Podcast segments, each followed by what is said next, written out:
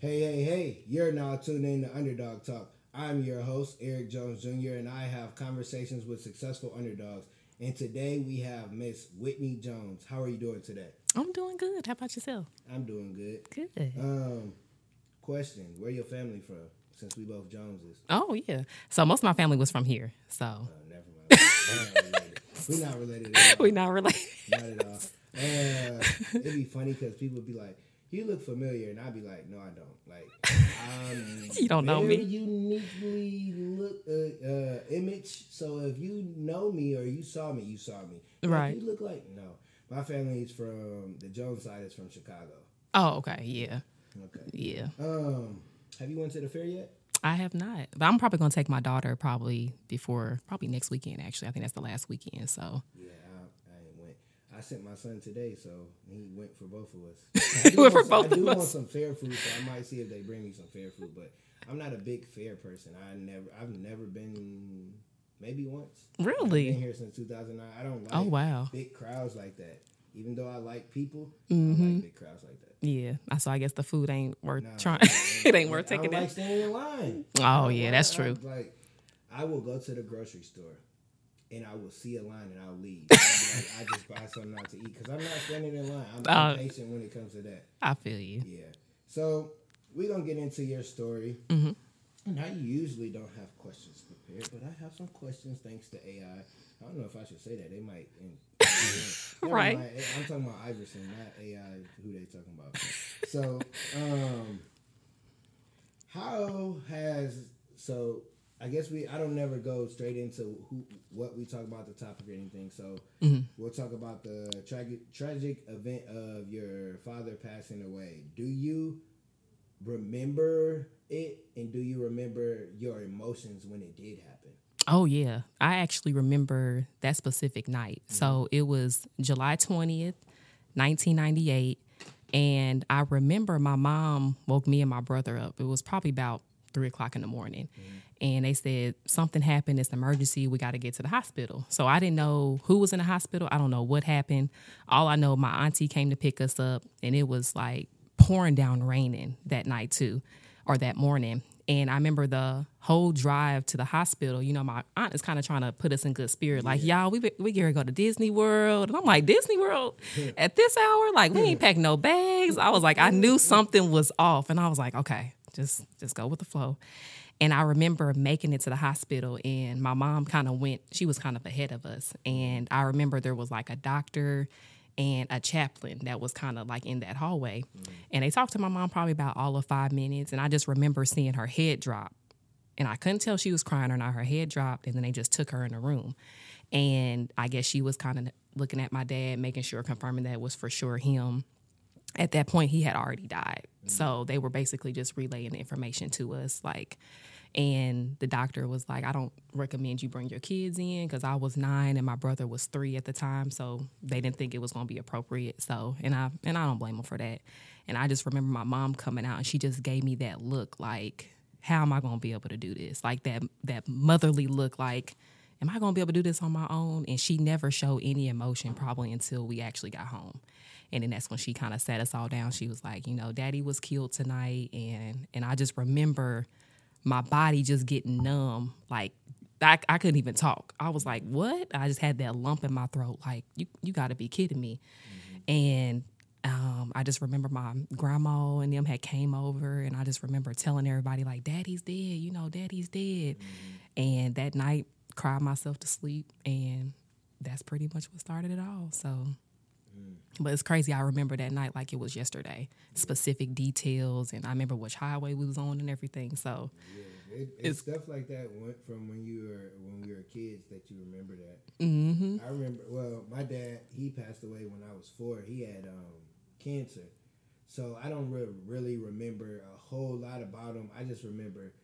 I remember I got a whooping, and I, I know this don't sound what I did is a little nasty, but I used to uh, drink out the toilet. did you? Yeah, What? yeah. Oh yeah, you because- really. because I, I, you know, your parents be like, you can't get nothing to drink after a certain time, and if you turned on the water, Oh. like they would know. So I would go, I would sneak in the bathroom, and I had the little Dixie cups, and I was drinking out the. And my mom told my dad, and I got a whooping. But I just remember my dad having this big. It was something with his leg. His leg was like bigger than my body is right now. And then I remember his funeral. Going to it, I had a little gray suit on, Mm-hmm. but I don't remember nothing else. I just remember being there. I didn't cry, and that was it. So it was it wasn't the same as like getting a call or anything of that sort. But I do remember when my grandfather passed away. He fell um, in his sleep, Mm. and we were over my my sister's dad is my dad because my dad died when I was younger. So my we were over his house, and he got a call, and I knew Mm. something told me it's like that's that's about granddaddy, and I just knew, and it was like he told us it was like like you said I was like numb like, and I never seen my mom cry until then. I'm talking about the ugly, yeah, Yeah. snot. And her and my grandma, they hugging me, and I'm because I'm the only guy. I'm like, what? What am I supposed to do? I'm like 15, I'm Right. like, what I'm supposed to do here? And all I remember is like, after you know we left, I just went to go play basketball with my homies. Like it was a Yeah. day. But then I also told them afterwards, but it was just different being a kid, like and understanding like death. So Mm-hmm. after that, did you have I wouldn't say PTSD, but did you have like trauma from that, like being a kid and like because you were nine, so you were Yeah. at an age where you you knew dad, you knew what was going on, and so how did that like change your life, like going forward, like having someone there and then boom, they not Yeah, it was a it was a big life adjustment, especially at that age. Because I and unfortunately, my brother, with him being three, he has no memories of my dad. So a lot of my all of the memories I have, I have to share with him. Like, hey, I was a daddy's girl. We was doing something every weekend. I was like, if he left the house, I was pulling on his leg, like I'm coming with him. And so to have that stripped away from you at that young of an age, it's like uh, literally a part of you is gone. And I felt like that growing up. I was like, something's just missing. Like he's not here. I can't talk to him about boyfriend issues, mm-hmm. any of that. So it was like it was crushing at that mm-hmm. age. And but I, I grew up fine. You know, a lot of that responsibility kind of fell on my mom and my grandma to raise me and my brother. And they did an amazing job. Like, you know, we both grew up, we were successful, we both are college graduates. So I'm I'm proud of how far we come because a lot of people sometimes don't recover from that. And like you said, the PTSD, it hits people differently. Yeah. So Yeah, it does. Cause like people grown like to lose a parents different, maybe than being a kid. Right.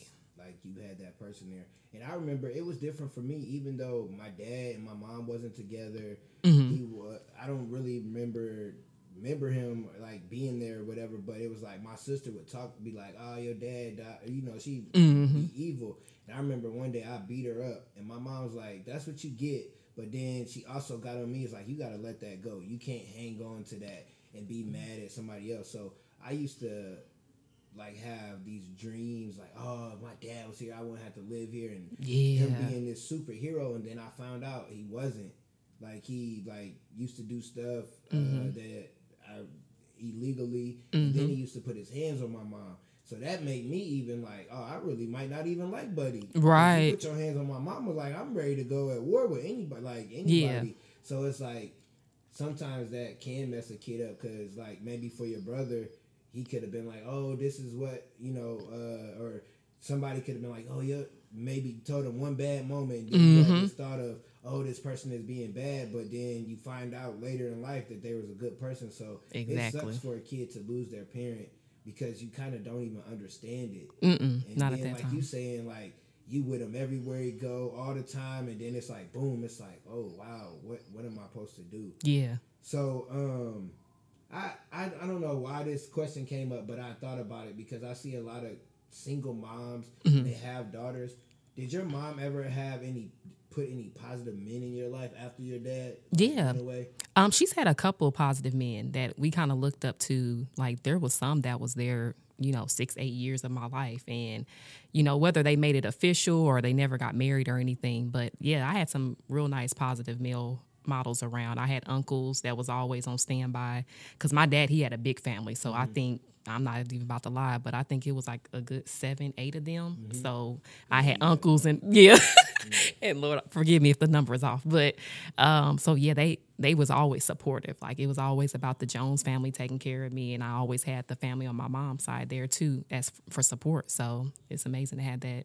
So Definitely needed. now thinking about it and don't want to get off track of where we're going with the conversation. Mm-hmm. How important for a young girl do you think it is to have positive influence? And it don't have to be someone they mom date. It could Mm-hmm. be someone from school. It could be a pastor. It could Mm-hmm. be anybody. How important do you think that is? Because I I was looking at like a lot of single moms. They friends be single. They mama single, Mm-hmm. or it's a lot of single and there's no men around. But I feel like there needs to be men around for any kind of child. So how do you like the importance of that when a child does or doesn't have that male influence? Yeah, I think it's extremely important. Especially a girl. Don't I mean to Yeah. cut you off with a girl. Yeah, absolutely. I think it's um, very important because you know your mom is always going to do as much as she can. She mm-hmm. always going to wear multiple hats. She's always going to claim I'm the mama and the daddy, and that's kind of how she has to stand her ground. You know, to be respected in the house.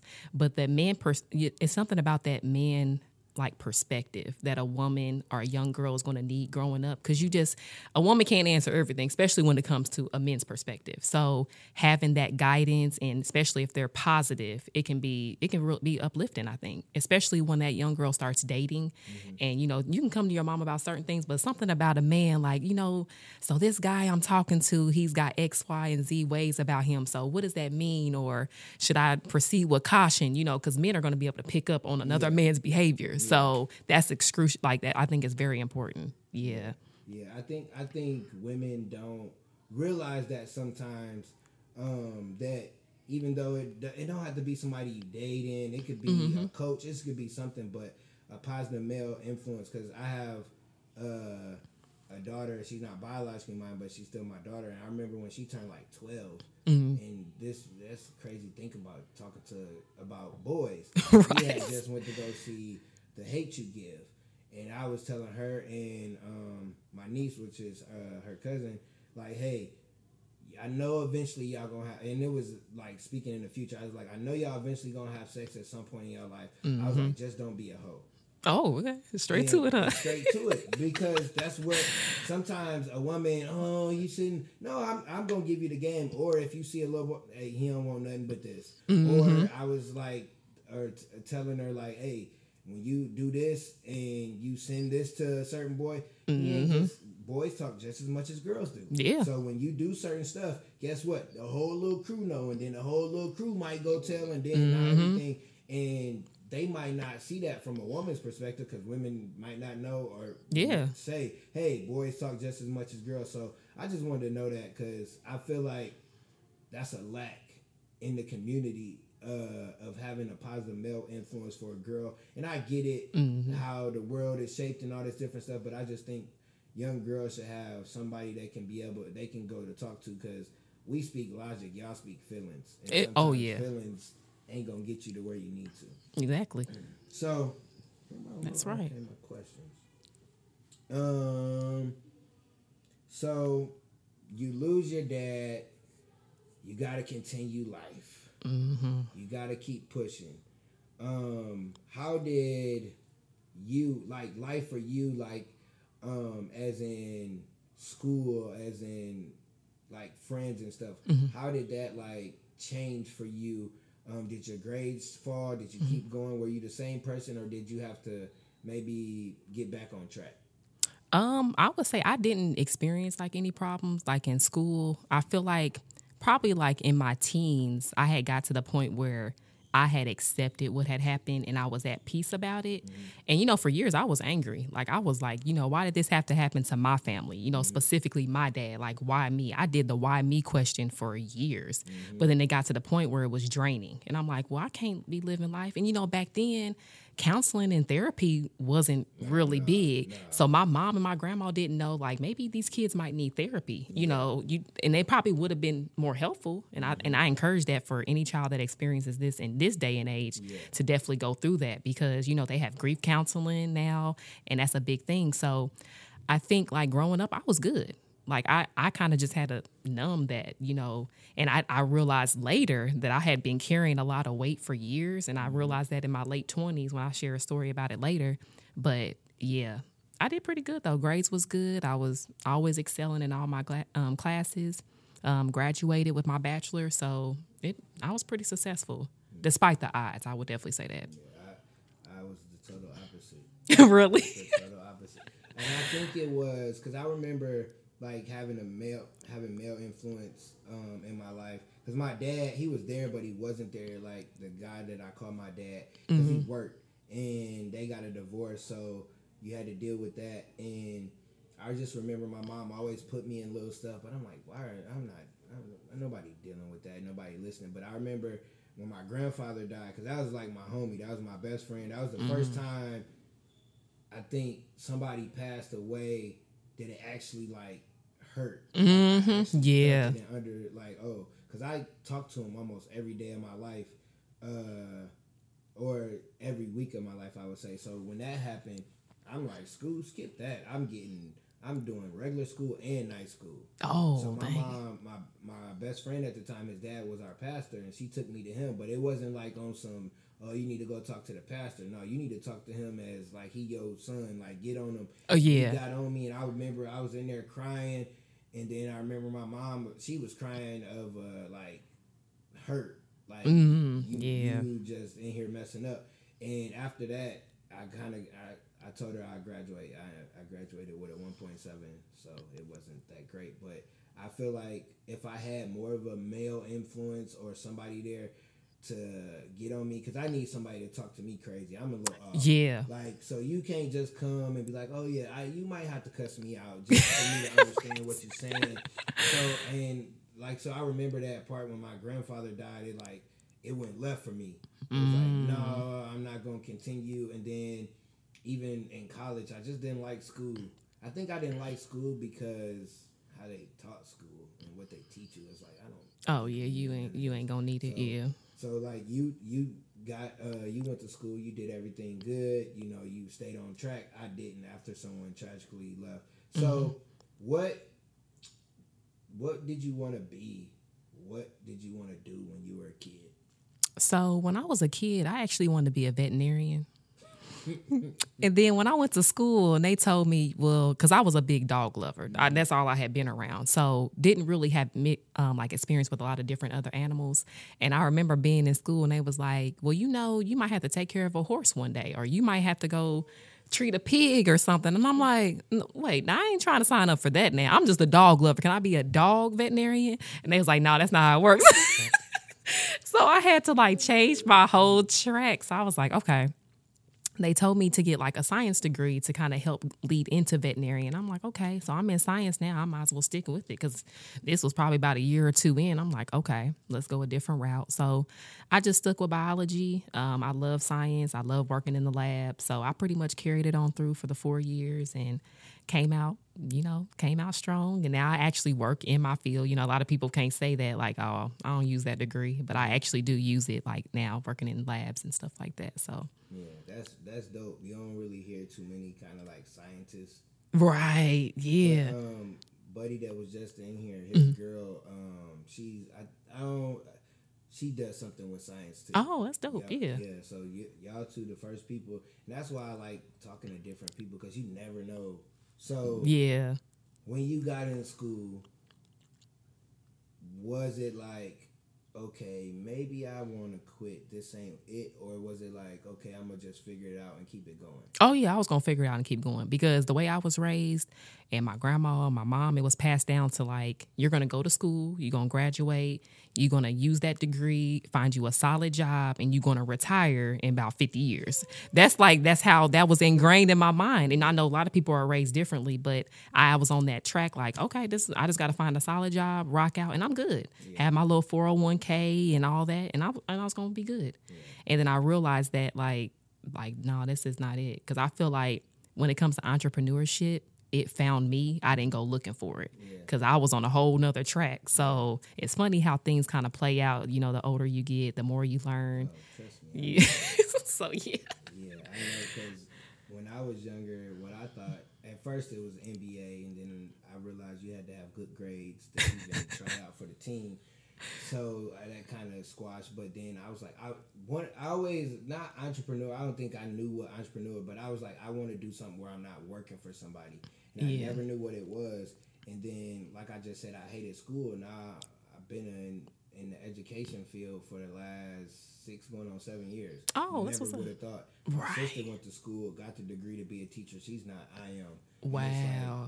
never would have thought because, like you said, like as a as a kid, you thinking all this different stuff, and then you become an adult. It's like no, your path goes a different way. Mhm. So that's just crazy that I'm even in the schools because I didn't like school at all. Dang. But it's like there's a kid like me. There's kids like me Mm-hmm. that don't like school for whatever reason. Part of it, I used to get bullied. That I didn't like school part because of that. But just how I just didn't like. I don't even like people telling me what to do. Oh yeah, yeah. all that extra. so, but now, like being an adult and having kids and just having a, a child graduate high school and being in college, like you understand the educational part, the knowledge part, the learning part. Mhm. But you gotta be able to have a mix when you go to school. Cause yeah, I still think. I don't. Never mind. I don't know if I can say that. I don't want to get fired. but uh, yeah, education. We just need to add some extra classes that teach kids life skills. I. Exactly.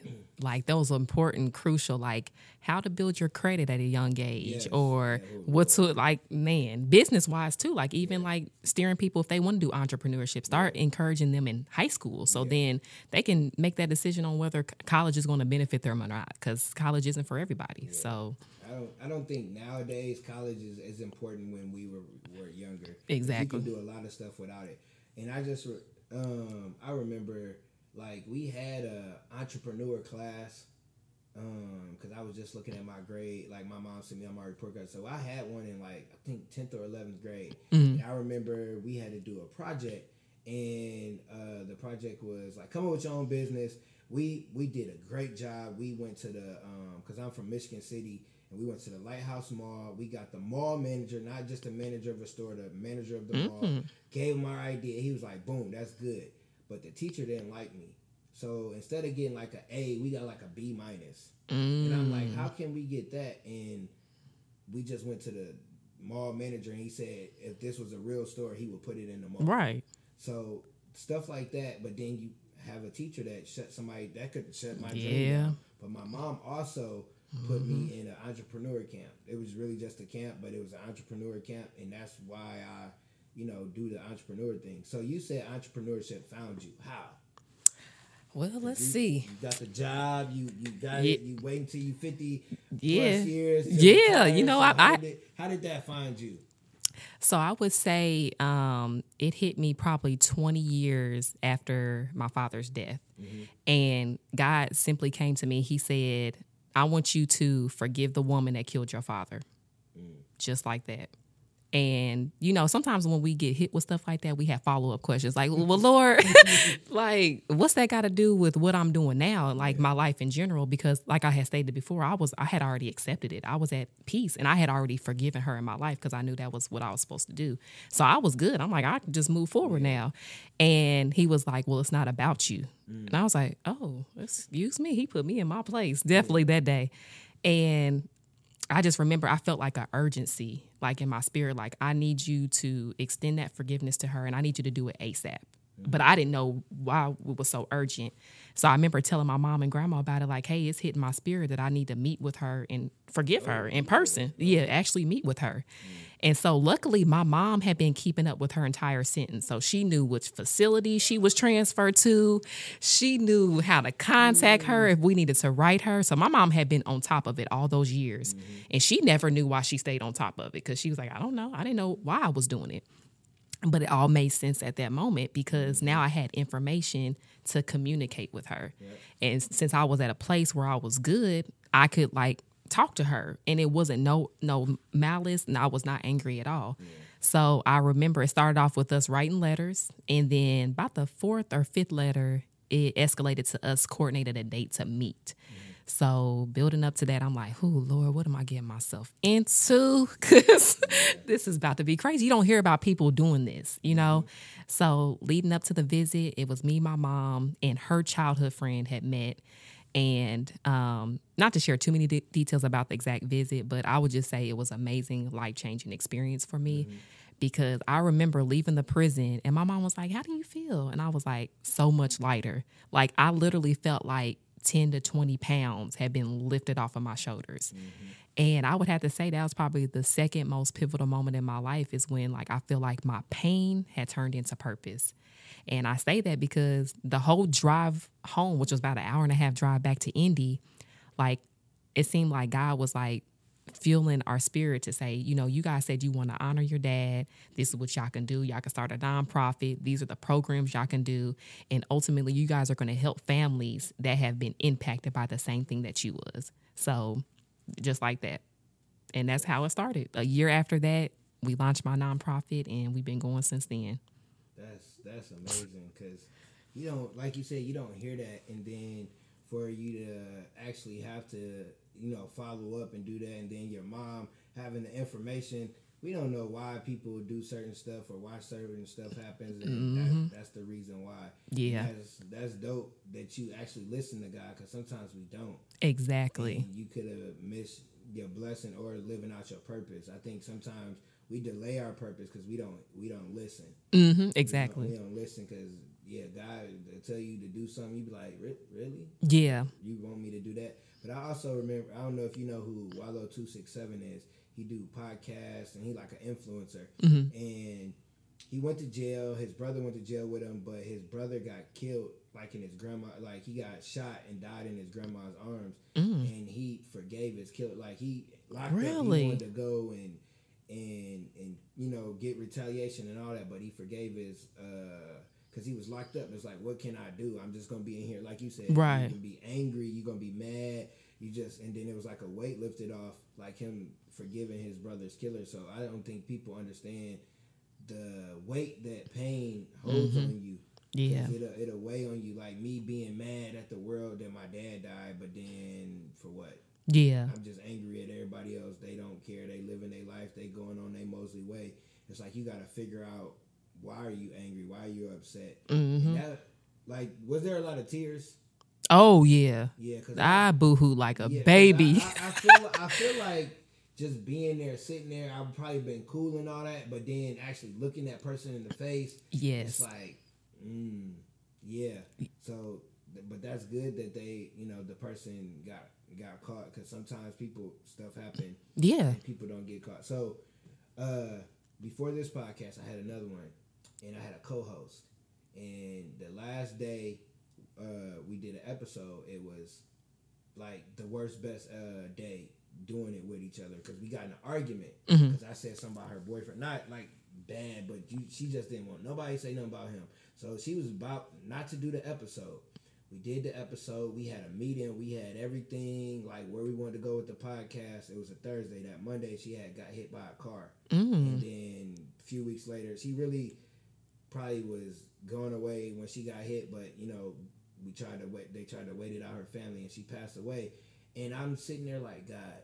So we just had all this meeting and all these plans of where we want to take the podcast, and now she's gone. What am I supposed to do? Wow. Like, what am I supposed? I, like I I was lost for months, and then I eventually then I started doing this one, and things have been doing what it's supposed to. But it's like, why do we have to go through mm-hmm. certain stuff to see the light? But that's just how life rolls. Yeah. So you start the entrepreneur. You y'all nine to fivers. Y'all working. You used to set schedule, all that. Mm-hmm. So boom, you start that. How does that go? And like, just describe that little journey of the beginning part of that journey. Oh yeah. So, um, in the beginning, of course, you know, we did the whole legal stuff, you know, got our 501c3 tax exemption status, which is needed to be like a legal nonprofit organization. So, we went through like the back work of that. Like, I had to invest in myself and I enrolled in a course, like mm-hmm. how to start your nonprofit in 30 days. Cause I was like, I was blind to it. I'm like, I don't know nothing about business. so, I'm Googling and I'm getting even more confused, just looking it up, like, Lord, you put me in this, where do I start? so I just remember taking that course. I did it from start to finish. By the end of the course, I got our 501c3 status. So then at that point, I'm like, oh, we up and running now. So like, what do I do now? Like, like what kind of programs are, gonna, are we going to offer? So we initially just started off just keeping it simple. We wanted to give away scholarships mm-hmm. to like high school seniors or college students who had lost a parent to gun violence because mm. we wanted to make sure our programs were in line with what we went through because people you know when people go through stuff they want to hear from people that went through the same thing i feel like that's the only way they really going to listen and so we were like, okay, we'll start off with this program. And ever since then, I think we've built onto that. And then we were like, okay, what else is a big need in the community when people lose like those immediate family members, especially the gun violence? And it was like, okay, well, usually I know in our case, we have financial hardship. So let's start like a bereavement assistant program that helps cover some of those funeral costs or unexpected bills that you get when that loved one is just stripped out of your life just like that. So that's probably been one of our biggest programs is like we've been able to help so many families just here in Indianapolis and you guys know like the gun violence is we're in a gun violence epidemic right now. So every you know, every week is something new. Like, oh, this person was killed. And I always think, oh, their family. Like, I always think about the family because that's who's left to pick up the pieces after that person is gone. So I think the two programs we've had so far has been extremely successful and I've been loving every minute of it. And you know, eventually my goal is to be able to do this full time because I can only imagine the eight hours at, that I'm at my job now, putting that into my nonprofit. Oh, I can imagine the sky is going to be the limit for that. So I'm looking forward to that overall. I love that you still work and doing that because like a lot of times people want to just jump into it. Like oh jump yeah. In the pool, you don't know how to swim. You just want to right. like you said, because uh, I had um, we had a mentor program. I started, man, you got to learn the five hundred one and all this. I had other people like my um, ex wife she was doing that. I had a buddy doing all the other stuff. I just like to be the voice. I just like to go mm-hmm. talk. So all the other stuff, but then you have to learn about it because if you don't, then somebody could do you wrong. yeah. Something like you might not have to write paperwork. You might taxes. You don't never want. You don't never want to play with them. So yeah. I had to learn that different stuff, and then like with um actual taxes, like doing your business tax and all that, and just doing different stuff that that necessarily I didn't see somebody growing up do. Exactly. Then, like, you having to go do it, and even like this, like podcasting, I had to learn all this because I do everything, mm-hmm. and it's like it sucks, but then it doesn't because now you know you're learning your field. Now you're able mm-hmm. to. if I can produce a podcast, maybe I can produce a TV show. Yep, there you go. A movie. So it's always reasons why you have to do certain stuff, especially as an entrepreneur, mm-hmm. It's times where you sitting there like, man, I'm at this job. I don't even want to really be here. I yep. be at doing my own thing. So for me, like when I'm sitting around and not doing what I'm supposed to, I'll be like, this is the time you're supposed to do what you need to do. Because you could be at work and trying to do both things mm-hmm. and mess up with your job, but then when you go home, you don't do what you're supposed to do for yourself. Exactly. It, it's hard because being in the education and these little kids and their parents and right. other teachers, it drains you. So yeah, I, I, try to get as much done, or I try to in, uh, schedule each day of what I want to do. Mm-hmm. So, speaking of schedule, how how do you do it? How do you go to work, come home, run your nonprofit, think of the idea, set up events, do all mm-hmm. that stuff? Do you have a team? Do you do it by yourself, or is it where you like you have it scheduled, you have routines and stuff mm-hmm. of that sort. So I'm not gonna lie, I'm still struggling mm-hmm. with the whole scheduling thing. I'm still learning this whole life work balance because it's just life be lifing. So it's yeah. like, oh gosh. So like, of course, I work my eight to five. I come home. I have a five year old daughter to mm-hmm. tend to, and now she's, you know, she's in kindergarten now. So now I got all that, you know, having to get her home, feed her, get her in a bath, uh, make sure she's taken care of, do any schoolwork, and then get her in bed. So then by that time, I'm like physically and mentally exhausted. Yeah. So it might be some nights I don't even get to touch anything when it comes to my nonprofit. Mm. And it hurts me sometimes. I wake up and be like, dang, you know, if I could have just stayed up a little bit longer, I probably could have got this, done. I could have got that done. So I'm just learning to like balance it, like, you know, maybe set days like Tuesdays, Thursdays, and Saturdays. I'm going to designate some time after work no matter how tired I am, I'm going to say, if it ain't nothing but an hour, do it, and come up with a game plan. Okay, what do I need to do? What's what's my to do list? And then the good thing about having nonprofits, you're required to have board members or other people considered directors. Mm-hmm. So you, I think, for the state of Indiana, you have to have a minimum of three people to mm-hmm. help you run your nonprofit, which I think that's dope. So like I'll always run. I'm always texting my team like, "Hey, I got this idea. Let's make it happen. Let's schedule a meeting on Zoom." And go from there. So like once we have something in place, we know what type of event we want to host. Then that the easy part comes, you know, just spreading the word, you know, asking for donations if we need it or but yeah, I, it's definitely a struggle. I'm not gonna lie, especially you know having a child and a little, a little child and I was yes, a kindergarten teacher last year, so I know they come home and telling you all about their day and all that. Yeah, so that that's the I think that that's the hard part as a parent Mhm. because you don't want to go to work, come home, work, and then forget your child and leave them out. Because like this weekend, I've had a lot of stuff to do, but I yesterday. I'm like, all right, we going to my bro's family reunion. This gonna be the time where I'm not doing no work. You have Yeah. fun. I'm have fun. Today, I was like, you can come with me, or you can go and you can go to the fair. hmm And he chose the fair. So I'm like, that's cool. All right, here goes some money for who you going with. You go have you a good time. And usually it's ba- it'll be basketball on weekends. So my weekends it's like Friday, Saturday.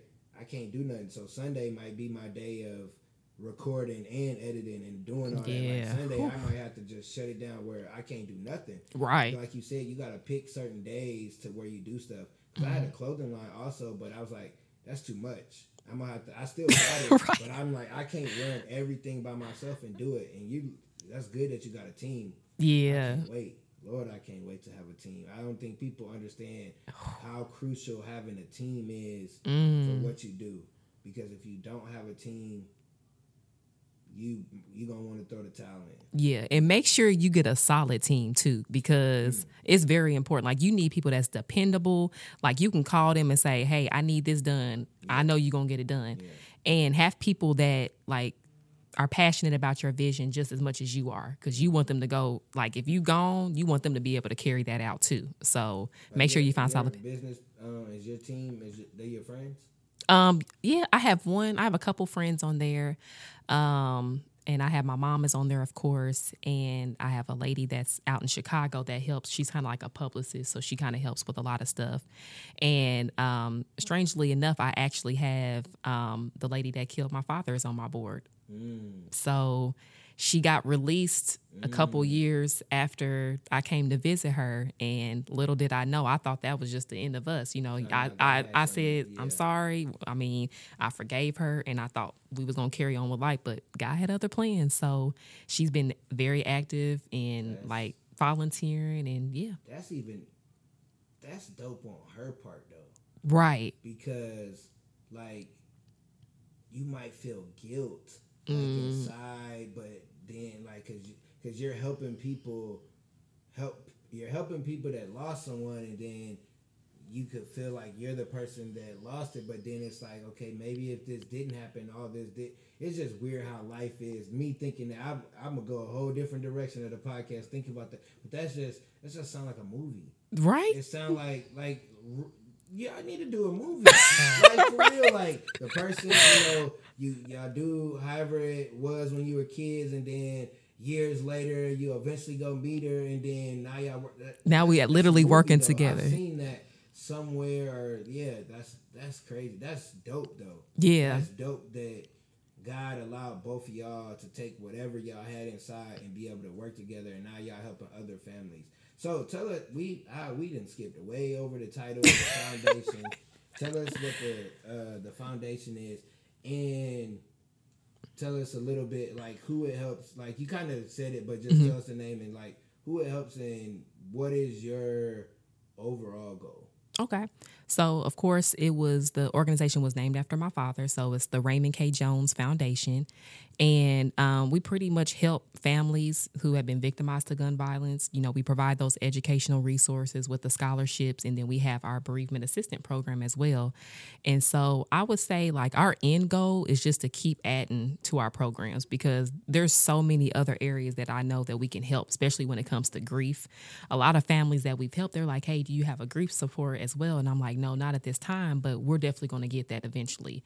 Um, and then we actually want to start partnering with prisons and other like um, juvenile centers as well, like to go in and actually share our story mm-hmm. because she has that connection with people who were in prison. Mm-hmm. And so that's how we can kind of connect with them as well. So that's kind of what me and her plan is to like kind of travel the world, share our story, um, go in and out of these prison systems and just see how many lives we can change because I mean if we change one life, I feel like it was all worth it. Like that's that's dope. y'all go together, y'all team, and y'all can go in there because like you give different perspectives. You give one side of the person that caused the the pain, and then mm-hmm. you get the side of the victim, and then to see that y'all are able to work together, that's gonna help people beyond like what you probably even imagine. Because oh yeah, the the people that someone killed and like to talk to them or sit mm-hmm. and look at them and to see them on an everyday basis. I mean, you're a lot older now. Yeah. So, you know, you move past that, but just I, I don't even know. Yeah. Like like people thing. ask me, like I have I've had family to this day, like on my dad's side, it's like, how did you how are you doing this? Because I'm still, it's still some of my family members that are not at that place to where they have forgiven her. And some have. Since I've forgiven her, I have uncles that have come to me like, I'm ready to forgive her too. And I'm like, wow. So I'm telling y'all, the power of forgiveness is, whew, it's life changing. And I encourage that for everyone. Don't hold grudges against people, forgive them and move on. And like in my case, I'm thinking, oh, I forgave her for me, mm-hmm. but it was for her too as well. So yeah. that's when it's kind of it hits people differently. Yeah, and I think I don't know. I look at death different because I've never had like besides my granddad, my, my granddad, and my granny. I haven't had like other people close to me pass. So I I and I just look at it different. It's like you like it's so long ago that it happened that we still holding on because I, I don't know because I feel like I hold a grudge against my dad's family mm-hmm. because I was four when he died. Nobody ever came to see me. No one mm-hmm. ever, like I mm-hmm. never met. I to my knowledge, I've never met my dad's dad. He passed away some years ago, and my brother told me. I'm like, okay, right. I don't know. I don't know. Yeah, I, I talked to him on the phone because I called him, and it was like, I just gotta let like I don't know who these people are to even go talk to them, but it's like I can't hold this grudge against them because of how they acted. Even though like my brother used to be like, "Oh, you talk to such I don't know who you talking about, bro. I don't know Right, people. yeah. So I always felt like I was the kid. So y'all should have mm. like y'all just left y'all y'all brother's son just to hang. Yeah. And I used to have an uncle that lived in my well, he still lives in my city. He lived in my city.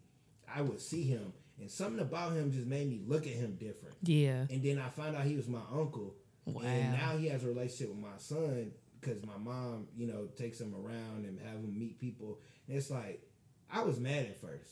Yeah, this is the first time I'm saying this on like camera or anything. I was mad like when my mom told me because I'm like, how you got a relationship with him and not mm, me? Yeah, and but it's like it wasn't for it's not for me. It's for him. exactly. to know like that side, and it's like you got to let it go. Mm-hmm. So like forgiveness is very important.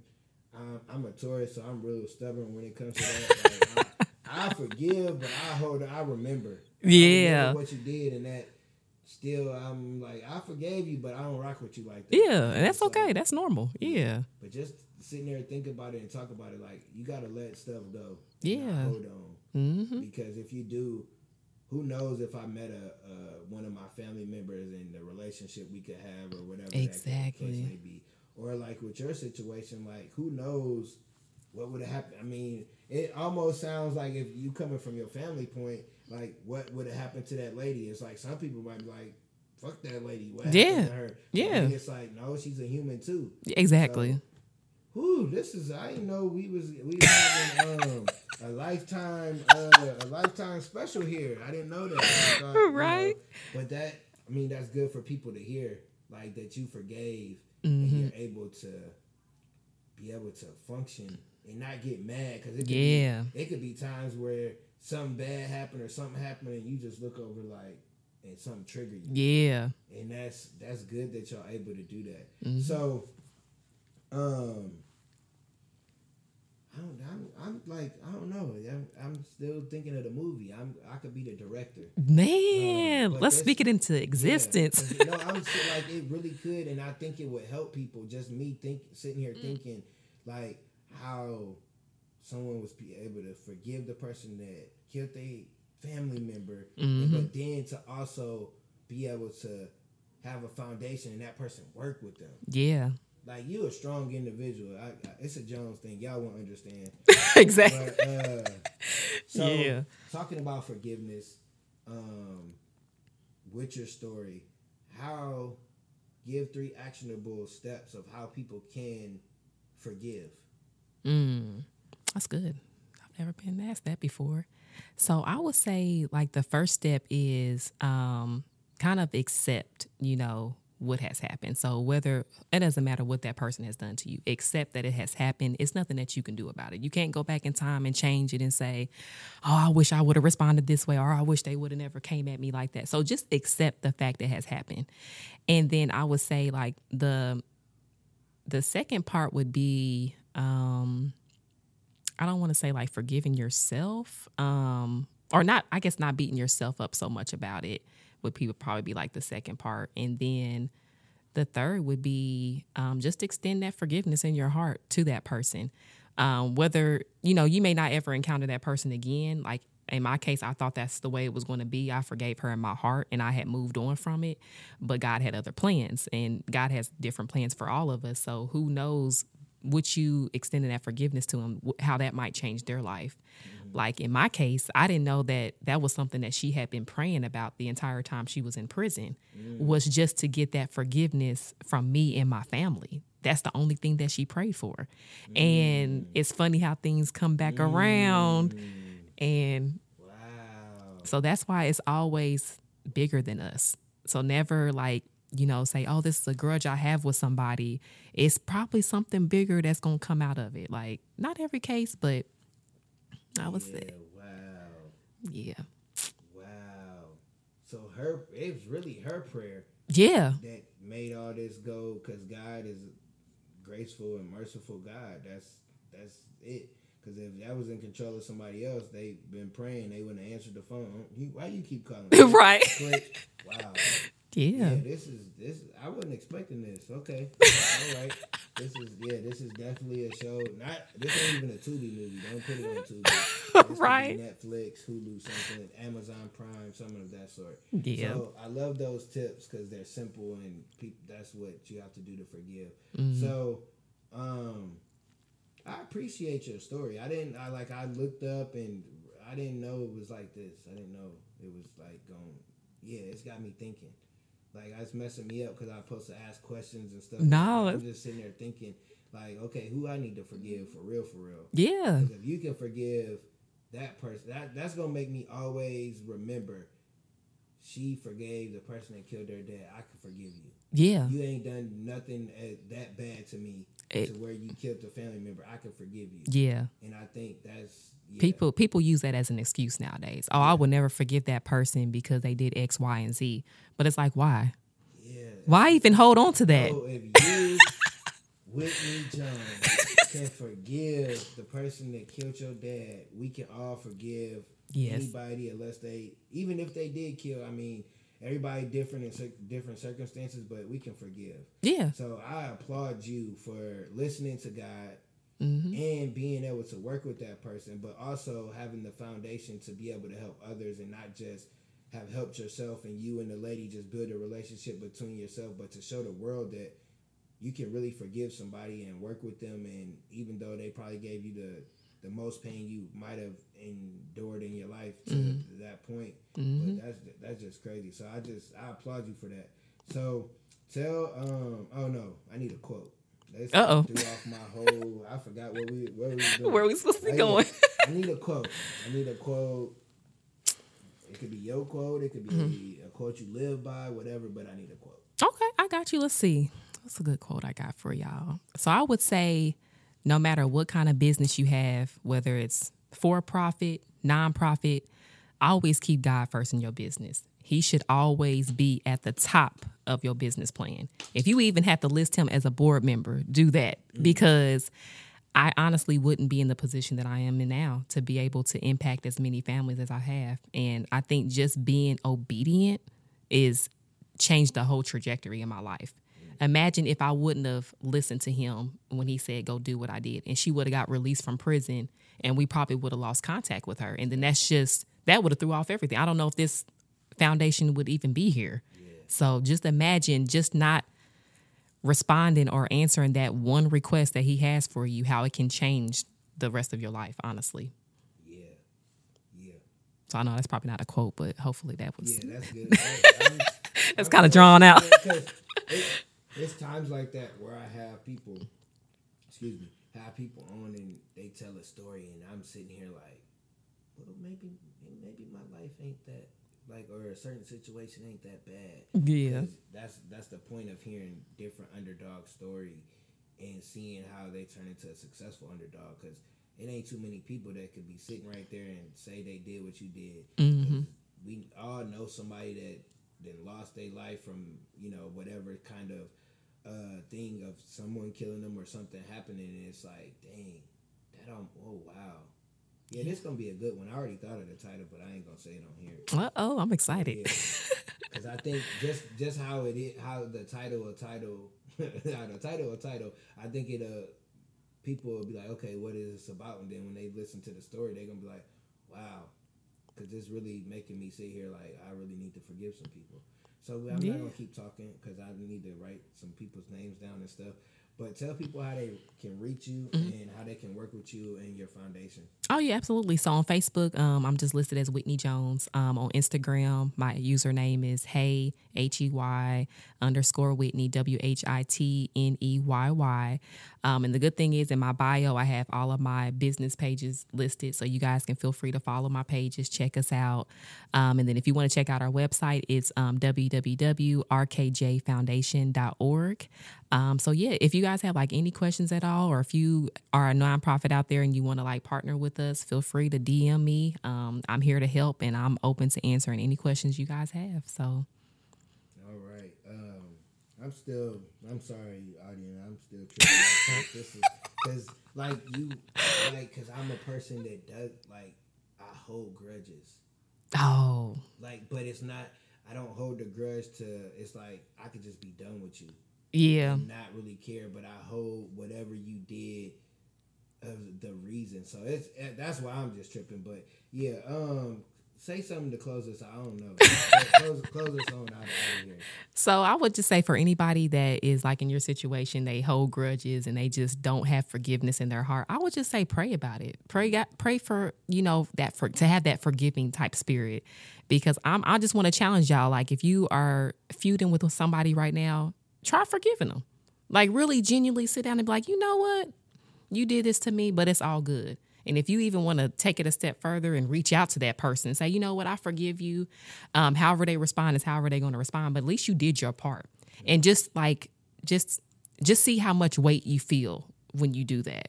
I mean, you got to be genuine about it too. Don't just do it if you're not ready. Take your time. Like everybody processes things differently. It took me 20 years, I mean, to get to that point. So take your time. It's no rush, but I just challenge you to just try it. And I'm I'm telling you, it's gonna be life changing. And on that note, keep being great. Exactly. I'm the underdog with the heroic heart. I'm Eric Jones Jr. I have to keep pushing for my kids. If I give up, what's that leave them with? Nothing. I have to understand that it's bigger than me. That it's not about me when I wake up and go to work. It's not about me when I read and educate myself. It's not about me when I'm practicing my speeches. It's not about me. It's about my family.